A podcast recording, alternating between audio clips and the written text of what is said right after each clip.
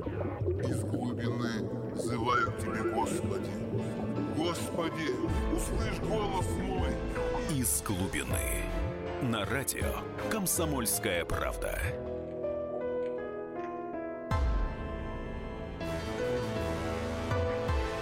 И в течение ближайшего часа в прямом эфире радиостанции «Комсомольская правда» с вами публицист Дмитрий Альшанский. Дмитрий, приветствую вас. Добрый вечер. Добрый вечер. Ну а помогать им буду я, Елена Фонина. Периодически называю номер телефона. Сразу этим и займусь. 8 800 200 ровно 9702. И также ваши комментарии по ходу обсуждения тех тем, которые показались Дмитрию наиболее значимыми, вы можете отправлять на WhatsApp 8 967 200 ровно 9702. Ну, я так понимаю, что э, история с задержанием, ну, точнее, спецоперации, которые применили украинские э, спецслужбы э, по э, тому, чтобы наших российских военных привести на украинскую территорию, вы решили, что это наиболее интересная тема сегодня? Ну, конечно, это такая обсужда... такой обсуждаемый сюжет, но это история про полную безнаказанность, понимаете, про полную, полную окончательную безнаказанность. Потому что за эти годы уже, в общем, э, та сторона, она абсолютно привыкла к тому, что, в общем, в отношении России можно делать все, что угодно. Ну, то есть они же дав давно пробуют все время на прочность то одно, то другое, понимаете? И каждый раз оказывается, что все можно. Понимаете, можно взрывать линии электропередач, понимаете, можно не отдавать э, миллиарды долгов, можно всех оскорблять э, нашу сторону из уст официальных чиновников. Ну, в общем, можно делать все, что угодно. Соответственно, можно, э, э, значит, угонять на ту сторону военных, естественно. Потому что никто же не ответит, понимаете? Э, если бы они понимали, что будет какой-то жесткий удар в ответ на это, наказывающий за это, то, конечно, они бы никогда этого не сделали, они боялись, понимаете? Но они не боятся, потому что они знают, что ничего не будет, а будут какие-то долгие, муторные такие переговоры, где с ними будут торговаться, они будут торговаться, они будут пытаться выменивать. Это же такой взят как бы живой товар, чтобы выменивать на них кого-то, кто здесь арестован за, может быть, какие-то диверсии, подозрения шпионажа, что-то еще, ну и так далее.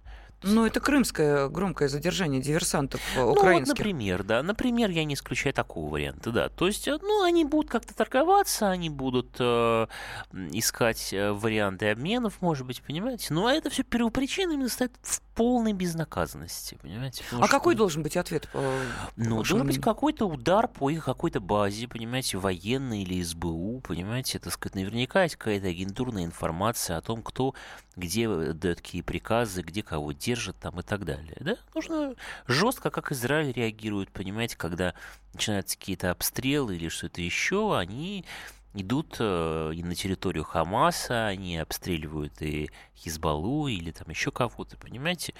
И в Ливан они ходили, там, ну, разные были истории, да, ну, и они наказывают их сразу, понимаете? То есть ну, нужно, нужно действовать именно так. Понимаете? Дмитрий, а мне кажется, что просто несколько расслабились э, эти э, двое военных, которые пошли на то, чтобы э, встретиться на территории ну, Украины ну, и получить это эти мы документы. далеко зайдем. Понимаете, ну, военные, почему? потому что военные расслабились, девушка в короткой юбке ее изнасиловали. Зря, зря ты пошел в торговый центр, там бомбу взорвали, угу. не надо ходить в торговый центр, ну и так далее. Да? То есть э, это вообще не должно нас касаться. Понимаете, они не имеют на это никакого права, абсолютно никакого. Они должны, у них должен быть рефлекс, что это нельзя делать. Понимаете, у них есть обратный рефлекс, что можно делать абсолютно все. Понимаете? Потому что их не научили. Вот, ну вот э, Грузию в 2008 году научили, и с тех пор прошло уже сколько лет? Восемь лет прошло с тех пор, да? И, в общем же, мы не слышим о том, что там происходит какой-то беспредел с грузинской стороны, да? Там не рвутся бомбы, там не, не выкрадывают каких-то наших военнослужащих, или даже не наших, а каких-то... Да, там, в общем, все спокойно, понимаете? Почему все спокойно? А потому что научили. Ну, подождите, мы слышим, что мы, э, Россия, цивилизованное правовое государство, и действовать бандитскими методами мы не можем. А это не бандитские методы. А какие? Ну, это методы наказания за совершенные против нас диверсии и преступления. Так действуют многие государства. Я говорю, Израиль так действует, Соединенные Штаты так действуют. Много кто так действует. Если, Но... если, если с Китаем так себя вести, тоже последствия будут, я вас уверяю. Понимаете? Начать выкрадывать китайских военнослужащих там и куролесить в таком стиле, понимаете? Это, и никто этого, серьезные страны этого не прощают. Особенно, когда они имеют дело вот с, с такими соседями. понимаете? Вот с такими, да, дошедшими до такой степени э, распада и деградации, понимаете? И это только исключительно такое эксклюзивное э, терпение Российской Федерации, что она вот это все терпит. И не просто терпит, надо понимать, да, а постоянно поддерживает это. Потому что понятно, что без помощи России режим Майдана не просуществовал бы не то что два с половиной года, а он бы там полгода не просуществовал. Понимаете, без постоянных поставок всего, да, так сказать, от электроэнергии и каких-то, так сказать, необходимых вещей для их атомных электростанций до банковских а, операций и поддержки банковского бизнеса и так далее. Да? То есть, ну, это, они бы не выжили вообще. Ну вот по поводу атомных электростанций, вы знаете, э, перестать э, поставлять себе дороже. Там же, может, они же пытались туда американские сердечники, по-моему, в... Э, приобретать ну, для того, чтобы том, вариантов заменить много... российские. Я понимаю, но дело в том, что вы, вы же понимаете, да, что всегда есть много разных вариантов. Одни варианты опасные, другие не очень. Это mm-hmm. все вполне поддается анализу и так далее. Дело же не в этом, понимаете? Понятно же, что и у ФСБ, или у ГРУ, или у армии, и у разных самых служб и ведомств есть масса разных возможностей и у экономических наших служб. Это вопрос политического решения, которого нет. То есть, точнее, оно есть, но оно совершенно другое. Нужно поддерживать Украину. А почему ее надо поддерживать, это уже совершенно другой вопрос. Ну вот вы знаете, Дмитрий, вас поддерживают наши радиослушатели, уже пишут, что по закону поступают по отношению к тем, кто сам соблюдает законы. Ну, естественно, естественно. Ну и вот, э, мягко говоря, я так переведу, э, переведу с э, будем говорить, не нормативной лексики на нормативную, а правильно, давно пора по ним ударить. Ну, скажем так, да, вот как пишет наш радиослушатель. А если вы согласны с Дмитрием или можете с ним поспорить по этой теме, какой должен быть ответ России на действия со стороны Украины? А, еще раз напомню, речь идет о том, что российские военные были похищены СБУ на автомобильном пункте пропуска Джанкой. Что должна в этой ситуации сделать Россия, по вашему Понимаете, мнению? нужно прежде всего было бы в ответ, например, да, если бы выяснилось, что это вопрос, конечно, агентурной информации и тому подобное, если бы выяснилось, что невозможно провести, например, операцию по их освобождению, скажем, да, угу. ну, допустим, допустим, их увезли куда-то очень далеко, спрятали. Да в Николаев их, по-моему, везли. Ну, неважно. Допустим, их мы не знаем. Может их уже перевезли, не знаю, в Киев и так далее. Да? Mm-hmm. Спрятали в каком-то железном мешке, в подвале, неважно. Да? Ну, например, э, например, важная вещь, которую нужно было бы сделать, это разгромить вот эту военно-спецслужбистскую инфраструктуру по ту сторону границы, вот в Херсонской области. Просто ее разгромить, разбомбить и так далее. Вот уничтожить там э, гнездо, э, из которого там, значит, это вся, все эти провокации питаются. Наверняка там есть какие-то базы, там, там много чего, оружие, там какие-то люди суетятся специальные, понимаете? Все это известно, наверняка просматривается. И все это надо уничтожить, например. Вот это был бы правильный ответ. Ну, кто-то предлагает выкрасить Порошенко и наказать его. И вот еще одно сообщение. Теперь-то, особенно после избрания Трампа, России можно было бы перейти к более решительным действиям по отношению к киевскому режиму. Ну, я не знаю, как э, избрание Трампа... Сейчас может... мы на это, про это поговорим. Хорошо, поговорим обязательно, тем более, что и повод появился, потому что избранный президент Америки Дональд Трамп изложил программу действий на первые 100 дней своего президентства. Если вам интересна эта тема, обязательно услышите комментарий по этому поводу публициста Дмитрия Альшанского.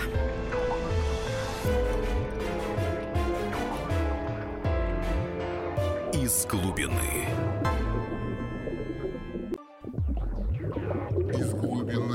Взываю к Тебе, Господи. Господи, услышь голос мой. Из глубины. На радио «Комсомольская правда».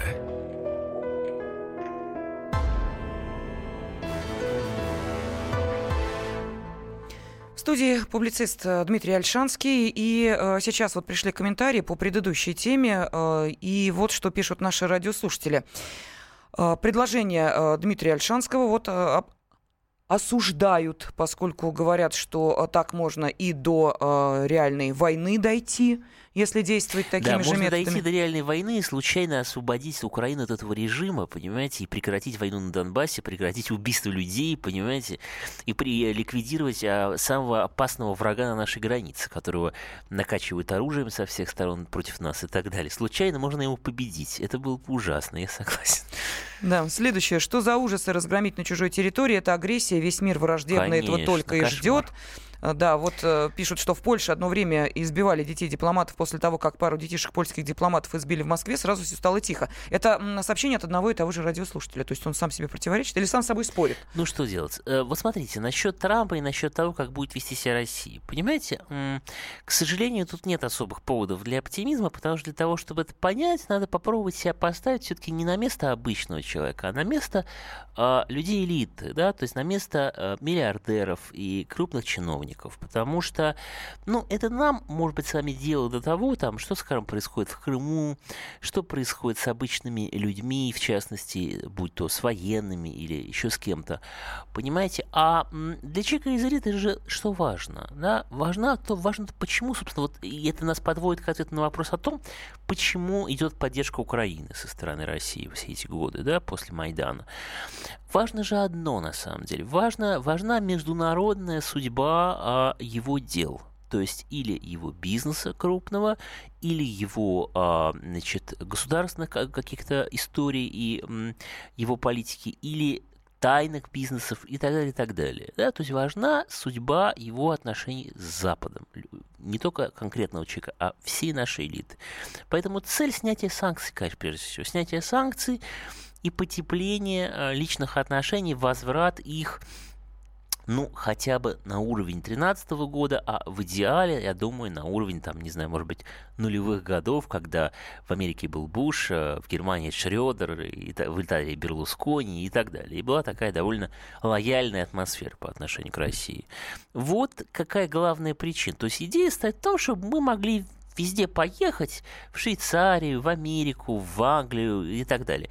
И везде бы нас прекрасно принимали, и не было бы никакой опасности того, что будут арестованы какие-то активы, заморожены какие-то счета, будут разорваны какие-то сделки, что все хорошо, что, в общем, нас хвалят приезжают к нам, мы вот сейчас будем чемпионат по футболу проводить, кто у нас будет сидеть в вип-ложе там какой-нибудь, да, все вот это вот. Вот это имеет значение для них большое. А что там делает Украина, им совершенно все равно, понимаете? Ну, это их начинает волновать только в тот момент, когда они уже не могут по-другому. То есть, например, когда уже вот погрузили просто во тьму 2 миллиона человек, понимаете, вырубили полностью электричество для целого региона. Ну, пришлось подсуетиться, покомандовать, чтобы э, сделать э, отдельное снабжение, понимаете, для Крыма в этом смысле, да, энергетическое. Но пока этого не происходило, естественно, никто же не будет всерьез бороться с теми людьми, которые там взрывают эти вышки. Они это никому не интересно, понимаете? Э, вдруг на нас за это обидится какой-нибудь министр иностранных дел Франции или министр иностранных дел Германии, понимаете? Это же гораздо важнее, чем то, что люди могут остаться без света. А вот если уже они остались без света, уже все произошло, понимаете? То есть, когда вас убьют, тогда и приходите ходите, знаете, как в милиции, меня могут убить. Но вот вас убьют, тогда и жалуйтесь, понимаете? Вот этот принцип. Поэтому, конечно, э, в нашей стране есть полный, э, полное засилие международной и глобальной политики над внутренней. Понимаете, вот как бы полная власть внешней политики. Важна только она. А внутренняя политика глубоко зависима, и включается она всерьез в нашей стране в тот момент, когда происходит ЧП. Вот когда происходят пожары, наводнения, 100 тысяч человек на улицу вышло в знак протеста, значит, э, не дай бог, какой-то страшный теракт. Вот в этот момент э, включается, или вот выборы уже прямо на носу, да? То есть нужно срочно что-то сделать, чтобы заткнуть какую-то какую дырку в, в, в повестке, да, в происходящем. Вот это да.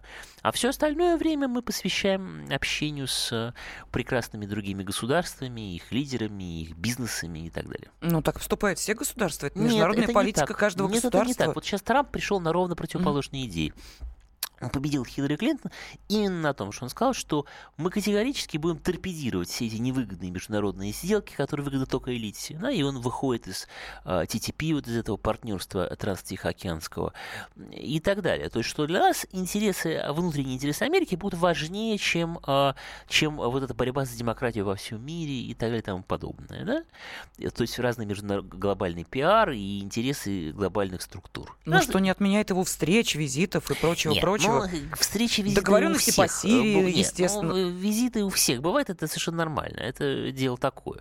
Я имею в виду, что э, система ценностей, система Мгм. приоритетов, понимаете? И, конечно, Трамп вот именно на этом побил э, Хиллари Клинтон, потому что у Хиллари вот очень похожая на нашу систему, очень похожая на нашу систему, э, некая система приоритетов, да, в которой, конечно, глобализм э, бесконечно важнее, собственно, граждан. Да, ну нам продолжают э, поступать сообщения на WhatsApp, э, что пишут. э, А люди в чем виноваты, если вы воевать собрались, пойдете ли вы туда, собственно, сам воевать? Вот такой комментарий пришел. Виноваты, давайте спросить, какие люди, в чем они воевают? Те, кто там выкрадывают наших военнослужащих, взрывают вышки электропередач и занимаются диверсиями, виноваты, понимаете? А обычные там люди, ну, мне кажется, они не очень хорошо живут под этим режимом, понимаете? И, простите, кто проклинает этот режим, как не наше телевидение год за годом, понимаете? При этом, когда мы начинаем говорить о том, что, может быть, за него как-то покончим, тут же нет, никогда, вы нас втягиваете в провокации, после чего продолжает из пустого в порожнее проклинать его по всем каналам, понимаете? Ну, тогда надо заткнуться и перестать его проклинать и сказать, это наши друзья, они все делают хорошо, Ну, понимаете? да, вот наш радиослушатель пишет, надо адекватно реагировать, а не нападать.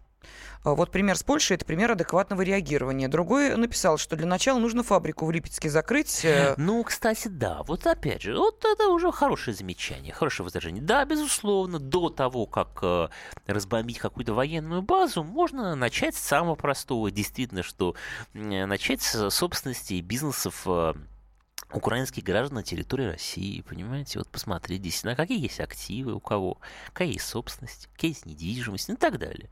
Там много чего наверняка обнаружится интересного, понимаете? Дмитрий, ну, по вашему мнению, если Трамп сворачивает э, активную международную политику и занимается действительно внутренними делами Америки, давайте вернемся к этой теме, то что изменится в мире?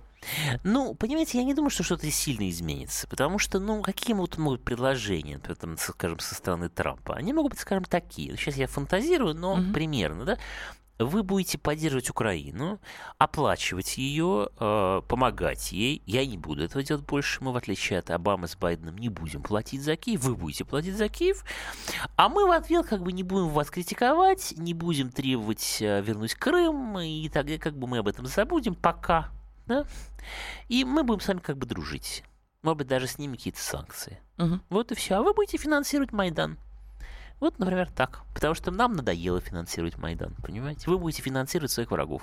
Вот такие будут сделки. Каким-то образом э, можем финансировать... э, Ну как, каким? Э, Очень простым. Мы поддерживаем Сбербанк украинский, ВТБ украинский, понимаете, электроэнергию тамошнюю, цены на газ, ну и так далее. Ну, А то я уж испугалась, подумала, что кто-нибудь из Совета Федерации на Майдан пойдет Нет, более раздавать того, э, нет, сушки. более того, нет, более того, у нас же, я так понимаю, что даже АТО, так называемое, понимаете, оно же тоже ездит и стреляет за наш счет, понимаете, потому что там тоже поставки наших э, запчастей, Мгм. нашего, нашего, наше, так сказать, оборудования, нашего ПК, все это, все это работает на пуле, которые летят в русских, понимаете, все время, так или иначе.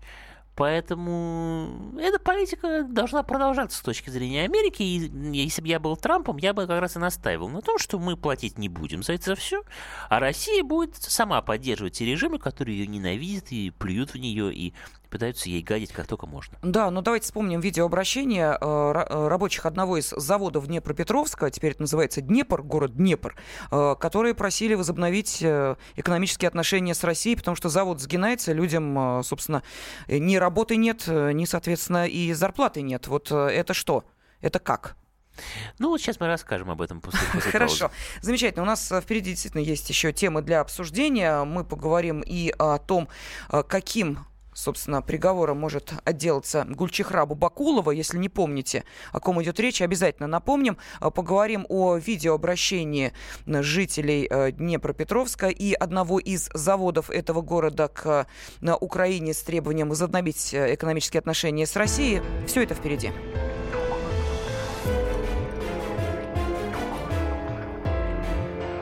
Из глубины.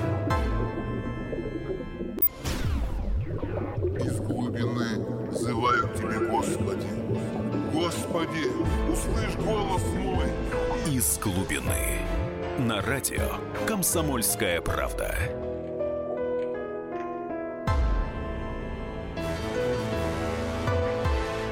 Студии публицист э, Дмитрий Альшанский, и мы продолжаем обсуждать отношения России и Украины. Вот что пишут наши радиослушатели. Алексей пишет.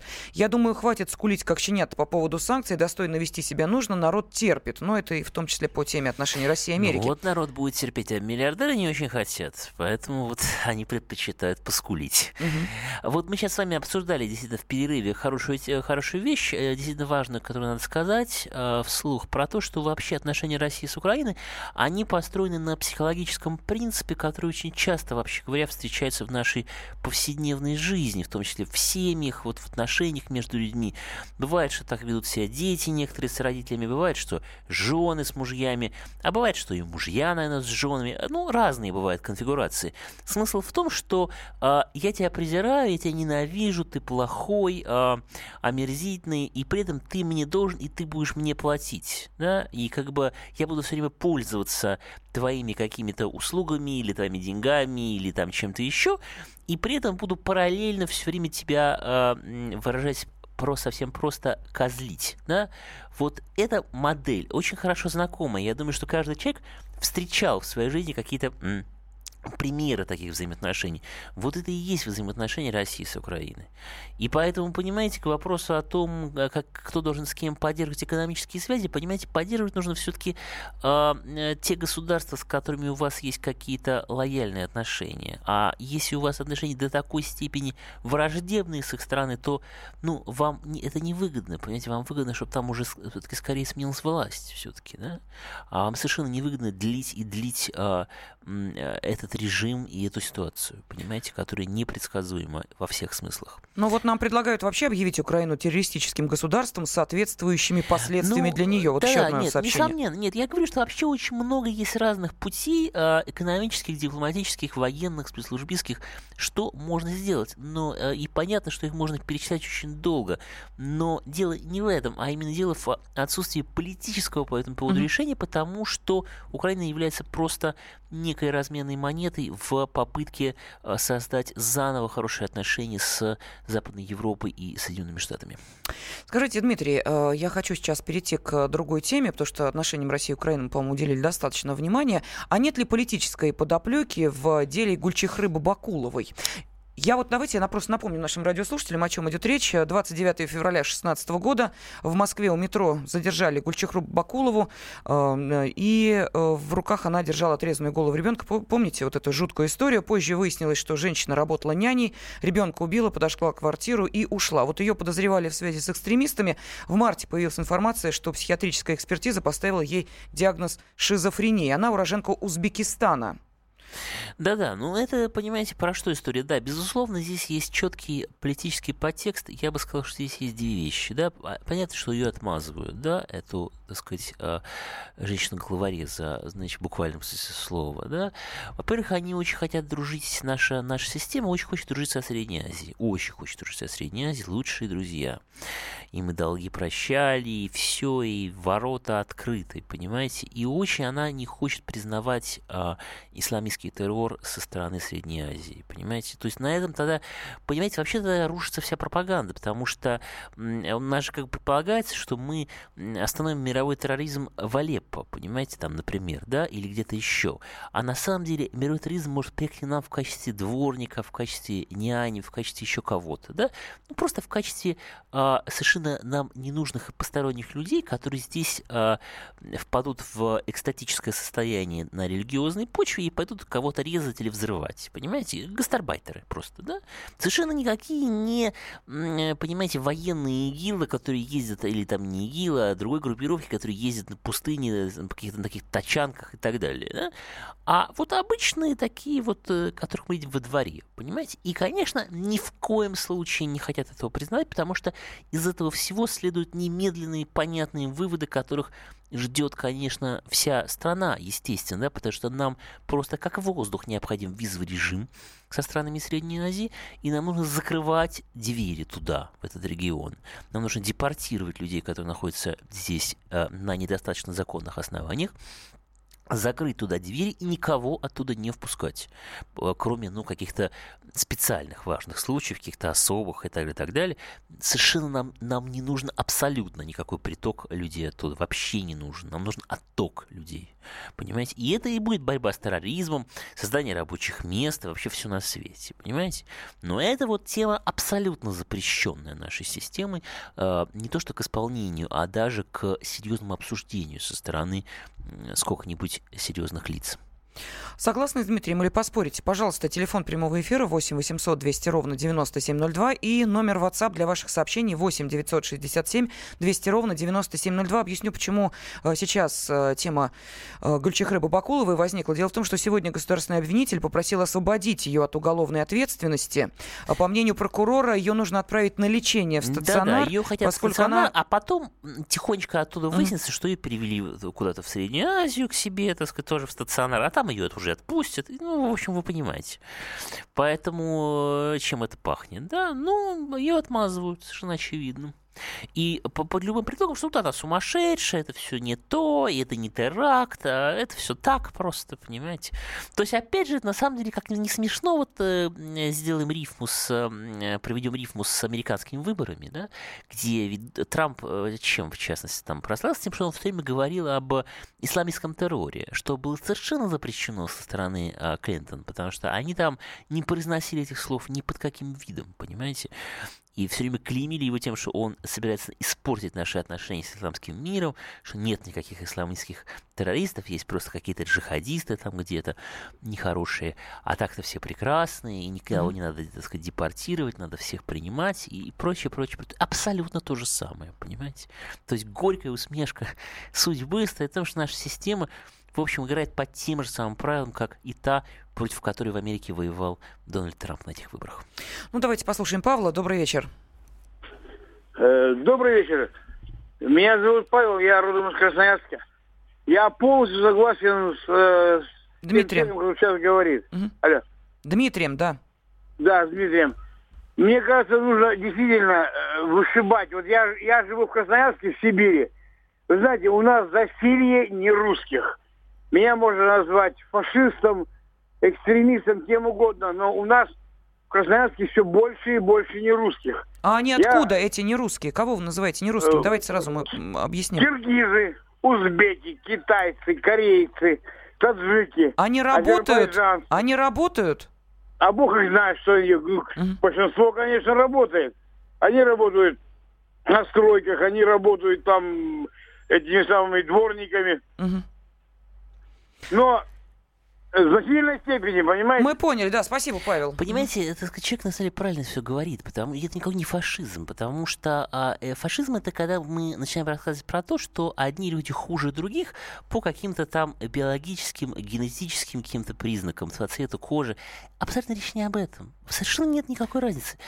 Китайцы, корейцы, русские, кто хуже, кто лучше, вообще речь об этом не идет. И счет о том, что нам здесь не нужно массовое нашествие людей из других государств, представляющих собой а, как бы такое именно нашествие работников неквалифицированного труда, э, малообразованных, криминализованных и так далее, и так далее. Понимаете? Это совершенно не нужно, потому что мало того, что это э, к вопросу о терроре, это благодатная почва, но это еще и страшный, естественно, демпинг рабочих мест, да, потому что они сбивают цену на рабочие места, создают русскую безработицу, естественно, помогают чиновникам воровать, потому что они могут вписывать одни бюджеты на тот же ЖКХ, например, да, а платить совершенно другие, каким-то непонятным беспаспортным рабам. Ну, в общем, все это известно, да? И это создает чудовищную какую-то черную дыру в этом смысле. Разрушает какой-то социальный комфорт и систему социального доверия, понимаете? Ну, хотя бы даже, даже в элементарных вещах, просто в подъездах, в дворах, на детских площадках, потому что когда вы видите 100 э, человек, которые откуда-то приехали вчера и которые плохо говорят по-русски, вам будет страшно оставить с ними ребенка и так далее. Не потому что вы какой-то фашист или расист, но просто вы их совершенно не знаете, понимаете, вы не говорите с ними на одном языке и так далее, да? Вы хотите находиться рядом с людьми, с которыми вы давно находитесь вместе в одной культурной среде. Это нормальное желание, понимаете? И пусть они у себя там, в Средней Азии, тоже находятся в своей комфортной среде. Они же вышибли оттуда русских. И вышибли очень жестко понимаете, в начале 90-х годов. Угу. После чего поехали сюда. Понимаете? Хорошо, Дмитрий, а как мы будем считать другая языковая среда, другая культура? Например, э, якуты или чеченцы? Нет, это вот как? знаете, Они значит, э, и- и- нет многонациональное же государство. Они, во-первых, все, они, во-первых, все граждане России для начала. Да, да, понимаете? да, да. Но Давайте для начала, давайте для начала просто разберемся с людьми, которые вообще непонятно на каких основаниях здесь да. находятся, да, и которым выдаются какие-то разрешения на работу. Зачем нам нужно, чтобы они здесь работали? Зачем нам нужно поддерживать бюджет Таджикистана на наш счет? Понимаете? Я не понимаю. это. А вот Алексей нам пишет, я считаю, что если не пускать в нашу страну гастарбайтеров, э, то оставаясь в своих странах, где тотальная безработица, они быстрее станут для нас опасными. Нет, не станут. Почему они станут в своих странах? Они опасны для своих правительств, понимаете? Для нас они совершенно не опасны. Нужно закрывать границы, усиливать контроль пограничный, военный и так далее, так далее. Вот в это надо вкладываться, естественно, да. Конечно, в границы нужно вкладываться, в пограничников, ФСБшников, ну, во все, в таможню, естественно. Это правильные, разумные вещи. А не в то, чтобы воровали чиновники, и эти люди отбирали работу наших граждан. Мгм. А, пишет наш радиослушатель, я что-то не понял. э, Та баба, она больная на всю голову, тогда при чем здесь другие народы и э, нации, при чем здесь ислам? Нет, понимаете, а игиловцы, они не больны на всю голову. Ну вот нам показывают сейчас вот эта вся борьба с мировым терроризмом, там клипы, что они там головы отрезают и так далее. Они нормальные или нет? Понимаете? В принципе, мне кажется, можно сказать, что любой человек, который вот так вот запросто берет и какому-то незнакомому человеку голову отрезает, он сумасшедший. Понимаете? Но это почему-то их не освобождает от того, что они террористы. Понимаете? Мгм. Вот с ними весь мир ведет борьбу. Ну так а почему тогда не является террористом человек, который отрезает голову ребенку на улице Москвы? Следующее сообщение. У нас много работают, э, причем с пользой для нас, людей из Средней Азии, а по этому факту на целый регион тень бросать нельзя. Не, бойте, не бойтесь приезжих, которых вы Пусть не с пользой обидели. работают граждане России. Понимаете? Никто не отнимает у них рабочие места. У нас с этим есть проблемы. Хорошо, тогда давайте мы э, сейчас вот буквально через э, две минуты после перерыва поговорим о том, э, насколько Москва оторвана от России, как живут граждане России и что это за инициативы в очередной раз возникшие о том, что нужно все-таки пересматривать шкалу налогов и сделать эту шкалу прогрессивной. Поддержите, не поддержите, обязательно об этом и поговорим, и поспорим. Телефон прямого эфира 8 800 200 ровно 9702 и номер WhatsApp 8 967 200 ровно 9702.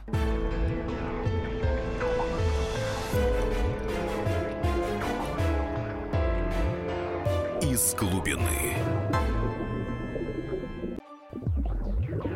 Из глубины взывают тебе, Господи.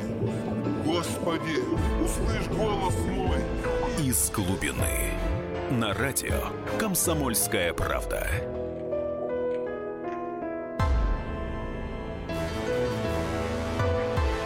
Студии публицист Дмитрий Альшанский. И, э, Дмитрий, все-таки спорят наши радиослушатели с вами. Э, вот что пишут. Вот э, такие же, как вы, начали на Украине переворот. Они хотели, чтобы на Украине жили только украинцы, русских там притесняли. И если одним можно, значит и другим Слушайте, тоже ну, это можно. такая пропагандистская ложь, Мгм. потому что сравнивать людей, которые всю жизнь жили у себя дома в Харькове или в Донецке, или в Луганске, или в других городах, работали там на сложных производствах, в промышленности и так далее, и так далее, да, во всей этой большой советской индустрии, сравнивать их с э, едва-едва грамотными м, массами гастарбайтеров из Средней Азии, которые не являются гражданами нашей страны, а эти люди были гражданами Украины, и многие из них являются те, кто не в Крыму и не в Донецке. Ну, это такая, такое передергивание фантастическое, понимаете, что Мгм. просто даже не о чем говорить. А спрашивают, как же Евразийский экономический союз? Понимаете, нам не нужны вот такие союзные отношения. Нам, возможно, нужны какие-то другие союзные отношения. К, тому же, понимаете, союз э, нам выгоден, ну вот, например, э, с Белоруссией, например, Арменией, Казахстаном. А зачем нам нужен союз с Таджикистаном? Что нам полезного дает Таджикистан? Вот что, понимаете? Технологии, а, может быть, какие-то э, сельскохозяйственные какие-то важные товары, что, так сказать, промышленные. Ну, так сказать, что, кроме гастарбайтеров? Совершенно нам не, нужно, абсолютно, понимаете? Поэтому извините. Хорошо, давайте тогда узнаем, как э, живет Россия. Это как раз э, сейчас и пытаются выяснить наши журналисты, которые отправились в путешествие из Москвы в Владивосток на электричках. И эм, Владимир Варсобин и Виктор Гусейнов публикуют свои отчеты на сайте kp.ru. Звучат, конечно, и в эфире радиостанции «Комсомольская правда». И вот как раз э, сегодня мы решили эм, понять, а насколько вообще Москва оторвана от России. Вот мы, сидя здесь, в московской студии, рассуждаем э, о проблемах и чаяниях э, всей страны. Может быть, действительно разрыв есть, э, он растет или уменьшается. Вот как оценивают те же самые вопросы внутренней политики, внешней, э, те, кого встречали наши журналисты? Давайте послушаем Виктора Гусейнова. Москва – это государство в государстве, такая какая-то отдельная структура. Я заметил это, э, когда вот э, мы ехали с Володей по России, когда, наверное, мы начали уже отдаляться в сторону Сибири, я въехал в Тюмень и обнаружил, что это довольно красивый город, интересный. Э, но мои тюменские друзья, которые живут в Москве, все время рассказывали мне, что за МКАДом жизни нет. И все эти города, из которых они приехали, это какой-то скучное место. Вот эти все люди, которые приехали в Москву и говорят, что жизни в их родных городах нету, они крайне неправы, потому что они как бы отдаляют потенциальных туристов, э, которые готовы приехать, э, допустим, в Тюмень и посмотреть, э, что там есть, и обнаружить, что там действительно интересно. Ситуация с новостями. Когда мы, допустим, едем в электричке и снимает какого-нибудь министра, мы спрашиваем у людей, что они об этом думают. И когда мы находимся между большими большими городами, в деревнях, люди просто не знают, что есть какие-то министры. Им не до этого. Ну вот, людям не до этого. Это был Виктор Гусейнов, фотокор «Комсомольской правды». Э, так что отчеты читайте на сайте kp.ru. Ну что, людям действительно не до большой политики? Ну вот, что касается отношений Москвы и провинции, то здесь действительно есть интересный парадокс, и который, опять же, сейчас еще всплывет в связи с тем, что у нас, по-моему, вице-премьер, да, Анна Ольга Голодец, да, угу. а, из правительства, она сказала, что, в общем, после 2018 года могут вводить а, прогрессивный налог, они угу. думают вводить, угу. может быть. Да, ну да, совершенно верно. Вот, и это все взаимосвязанная история, да, потому что как, как строятся эти отношения, что, с одной стороны, Москву не любят, и не любят заслуженно как бы за, за богатство, за жирование, скажем так, да? Но с другой стороны, понимаете, собственно говоря, современную Москву на в, очень, в огромной степени составляют люди, которые едут в Москву со всей страны. То есть это самая ненавидимая Москва, она, собственно говоря, из провинции в каком-то смысле состоит. Потому что каких-то изначальных москвичей здесь э, уже довольно мало. И особенно если брать и Москву, и все ближнее Подмосковье, которое полностью завязано на Москву э, экономически по работе и так далее. То есть Москва это такой огромный пылесос, который в себя всасывает миллионы людей со всей России. И, собственно говоря, они являются Москвой сейчас. То есть все люди, которые пытаются что-то заработать, и поэтому они должны ехать сюда. Ну, или в крайнем случае какой-то другой очень большой город, потому что наша экономика полностью централизована. И она все деньги стягивает к центру. И получается, что э, на периферии э, люди живут очень бедно, э, живут так, что, ну, просто сложно себе представить, как, э, как они сводят концы с концами. Э, при этом в Москве они зарабатывают какие-то деньги, которые э, с точки зрения провинции очень большие. Но за счет дороговизны сложности жизни мегаполиса, здесь все равно оказывается, что это немного. И в этой связи как раз вот идея прогрессивного налога, она бьет по кому? Она бьет по среднему классу очень сильно, то есть именно по среднему классу мегаполисов, то есть по всем этим людям, которые приехали, скажем, в Москву или другой э, очень крупный город и начали здесь что-то зарабатывать, что-то делать, как-то крутиться, вертеться и а, чего-то добиваться. Вот по ним очень сильно ударит прогрессивный налог. По людям, которые живут на, ну, скажем, там 15 тысяч рублей в месяц, он не ударит, потому что им не будут повышать ничего, и никак на них это не отразится. И поэтому, конечно, они, естественно, не будут сочувствовать проблемам людей, которых коснется прогрессивный налог. То есть проблемам меньшинства. И за счет этого власть сможет прекрасно вынуть из этого меньшинства, из этого среднего класса э, деньги из его карманов. Да? Но на среднем классе, то есть на среднем классе мегаполисов, это скажется очень серьезно. На богатых, опять же, не очень скажется, потому что ну, у богатых и денег достаточно для того, чтобы покряхтеть, заплатить, и устрицы на их столе бы не закончились И много также у них способов и для ухода от налогов. Я думаю, что у них много людей в штате работает, специализирующихся на подобных вещах. А Поэтому для богатых это тоже не смертельно. А это именно для средних очень травматичная история. Да, но та же самая вице-премьер Ольга Голодец э, сказала о том, что помимо э, того, что идея перехода к прогрессивной шкале уже находит поддержку, она сказала и о том, что несостоятельных граждан предлагается вообще освободить от э, дохода э, физических лиц, от налога на доход физических лиц, тех самых 13%. правильно, да. Ну, правильно, потому что ну, с них все взять нечего, понимаете? То есть они не, будут, они не будут вынимать деньги из тех, из кого нечего вынуть. Идея же в чем? Идея в том, что после падения цен на нефть нужно возмещать себе доходы за счет людей, да, а возмещать их нужно за счет тех, у кого что-то есть.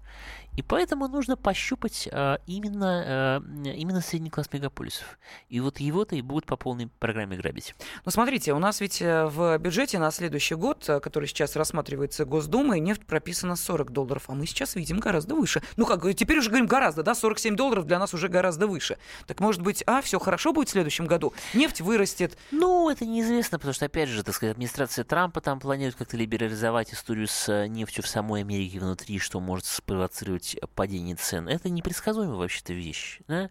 Поэтому цены, они колеблются. Но факт тот, что поскольку а, огромные сверхдоходы нашего сверхбогатого класса никем не контролируются и уходят на Запад год за годом, и абсолютно только случайно мы узнаем что-то, что какой-то какого-то у Люкаева вдруг что-то якобы 2 миллиона, или у полковника Захарченко какие-то там миллиарды. Да, Вдруг- сегодня еще один миллиард нашли. да, вдруг Мгм. это случайно проявли, проясняется. Самом деле же понятно, что там у всех так, понимаете? И это не совершенно нормально, и так и остается. То, естественно, если с них ничего брать нельзя, то значит надо брать с других, и другим будет все тяжелее и тяжелее. Да, но ведь у нас эта прослойка среднего класса и так э, схлопывается и сужается. А сейчас получается, ну, вот что... ее будут добивать. То есть это какое-то количество миллионов людей, ну, не огромное, но значительное. В Москве, в Питере, может быть, еще в нескольких городах. И вот по ним основной удар кризиса сейчас и будет приходиться. А ваши прогнозы с э, какого, собственно, заработка начнется? Вот эта прогрессивная ну, шкала, я как думаю, вы считаете? что где-то с 50-60 тысяч рублей в месяц, вот в таком районе. То есть э, с такой как бы обычной московской или мегаполисной менеджерской такой вот средней, такой скромной на самом деле зарплаты по меркам, по меркам крупных городов. Я думаю, что примерно отсюда. А для бедных наших людей в провинции, которые живут на 12 тысяч, на 15 тысяч, там, на 18, для них ничего не изменится. Они этого всего не заметят, потому что у них не было таких возможностей в любом случае. Ну, у нас минутка остается, тем не менее, коротко очень. Давайте послушаем Александра. Александр, добрый вечер. Вечер добрый. Вы знаете, я вот э, ничего не имею против Таджикистана или Узбекистана или там, э, но никто из этих наших друзей не признал Крым за Россией. Никто. Или Да-да, мы поняли, да, спасибо огромное. Ну Да-да, вот, разумеется, что называется, конечно. тест не пройден, да, на м, лояльность Ну государству что российскому. русских они выгнали всех оперативно и очень быстро. Мгм. Ну и завершая все-таки вот этот разговор, э, мы сейчас, видите, в экономическую сторону немножечко э, свернули, но это не случайно, потому что заявление вице-премьера нашей страны нас к этому подтолкнуло. Все-таки будет или не будет у нас прогрессивная шкала подоходного налога. Как вы считаете, введут или нет? Я думаю, что да, но после выборов. Мой прогноз таков. Да, ну об этом и говорят, кстати, да. Именно после 2018 года они собираются это э, вводить в реальность. Ну что, будет следующая неделя, будут следующие обсуждения острых и злободневных тем с э, публицистом Дмитрием Альшанским. Э, Дмитрий, я благодарю вас. Спасибо, до связи.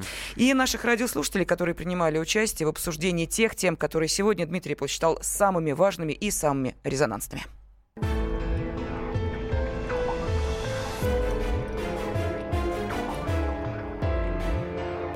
Из глубины.